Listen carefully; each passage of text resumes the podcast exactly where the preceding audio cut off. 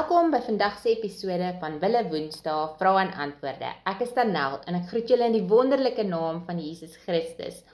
Nou die vorige week het ons um gaan kyk na um wie die 144000 is waarvan daar gepraat word in Openbaring en ons het ook gesien dat um die Jehova getuies glo dat hulle um die uitverkore 144000 is wat saam met Jesus gaan regeer in die hemel. En ek het gesê ons sal dan nou vandag 'n bietjie dieper delf en gaan kyk wie die Jehovah getuies is en wat dit is wat hulle oortuigings dan nou behels.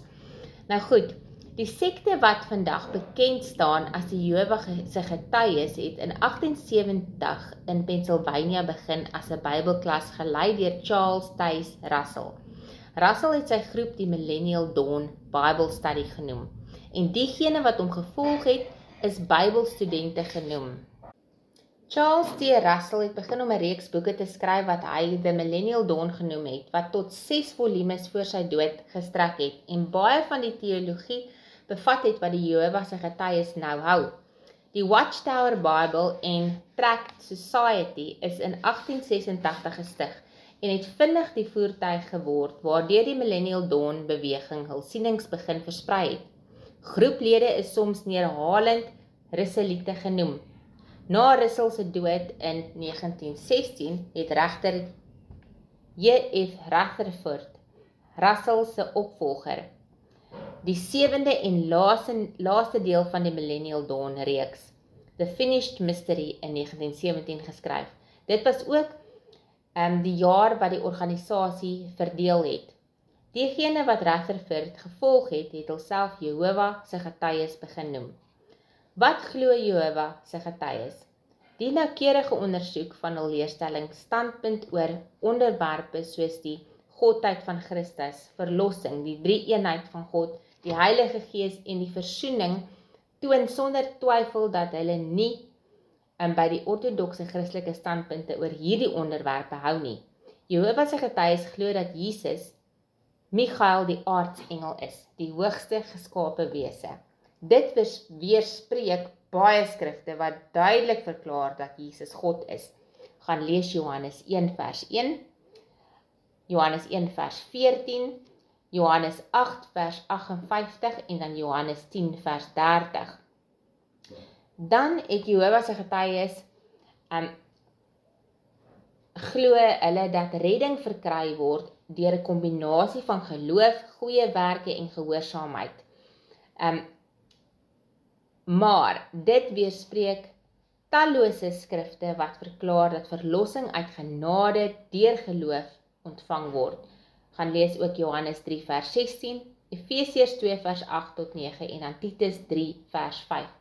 Jehovah se getuies verwerp die drie eenheid en glo dat Jesus 'n geskape wese is en dat die Heilige Gees in wese die lewelose krag van God is. Jehovah se getuies verwerp die konsep van Christus se plaasvervangende verzoening en hou eerder vas aan 'n losprysteorie dat Jesus se dood 'n losprysbetaling vir Adam se sonde was. Hoe ref, hoe regverdig die Jehovah se getuies hierdie onbybelse leerstellings? Eerstens beweer hulle dat die kerk die Bybel deur die eeue gekorrupteer het. Dis het hulle die Bybel hervertaal in wat hulle die Nuwe Wêreld vertaling noem. Dit klink nogal baie soos die Nuwe Wêreldorde. Die Watchtower Bible en Tract Society het die teks van die Bybel verander om dit te laat pas by hul eie valse leerstellings. Eerder as om hul leerstelling te baseer op wat die Bybel eintlik leer. Die Nuwe Wêreldvertaling het deur talle uitgawes gegaan, aangesien die Jehova se getuies meer en meer skrifte ontdek het wat hulle leerstellings weerspreek. Die wagtoring baseer sy oortuigings en leerstellings op die oorspronklike en uitgebreide leerstellings van Charles Taze Russell, regter Joseph Franklin Rutherford en hul opvolgers. Die beheer die beheerliggaam verskoon tog van die Watchtower Bible en Tract Society is die enigste liggaam in die kultus wat aanspraak maak op gesag om die skrif te interpreteer. Met ander woorde, wat die beheerliggaam oor enige skrifgedeelte sê, word as die laaste woord beskou en onafhanklike denke word ten sterkste ontmoedig. Daar moet reeds um indien so 'n geval in enige um ander um geloofs-oortuiging plaasvind, moet daar rooi vlaggies opgaan want 'n mens moet glad nie um afgekeur word om na die waarheid te soek nie want die waarheid soos die woord sê maak ons vry. Ons het die reg om vir onsself te kan dink. Niemand mag ooit sê dat net hulle reg is en net hulle vir jou mag dink nie. Ons moet juis mekaar aanmoedig om die waarheid te soek en na die waarheid te streef. En hoe meer 'n mens God se woord lees, hoe meer gaan jy by die waarheid uitkom want God is waarheid en hy maak ons vry. Dit is in direkte oppositie met Paulus se vermaaning aan Timoteus en natuurlik ook aan ons om te studeer om deur God goedkeur gegoedgekeur te word sodat ons nie skaam hoef te wees omdat ons die woord van God reg hanteer nie. Hierdie vermaaning gevind in 2 Timoteus 2 vers 15 is 'n duidelike opdrag van God aan elkeen van sy kinders om soos die Bereaanse Christene te wees wat daagliks die skrifte deursoek het om te sien of die dinge wat hulle geleer het ooreenstem met die woord van God. Daar is waarskynlik geen godsdienstgroep wat meer getrou is as die Jehova se getuies om hul boodskap uit te kry nie. Ongelukkig is die boodskap vol verdraaiings, misleidings en valse leerstellings. Mag God die oë van die Jehova se getuies oopmaak vir die waarheid van die evangelie en die ware lering van God se woord.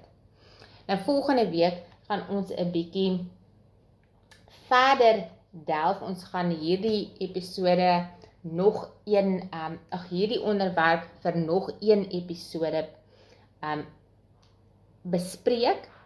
Want soos ons almal weet jy weet nou dit is verkeerd jy weet dit is 'n valse leerstelling en baie mense ken um, het vriende het kollegas het familie wat betrokke is by 'n Jowe getuie kult en die vraag is wat is die sleutel dan om vir hierdie Jehova se getuies te oortuig?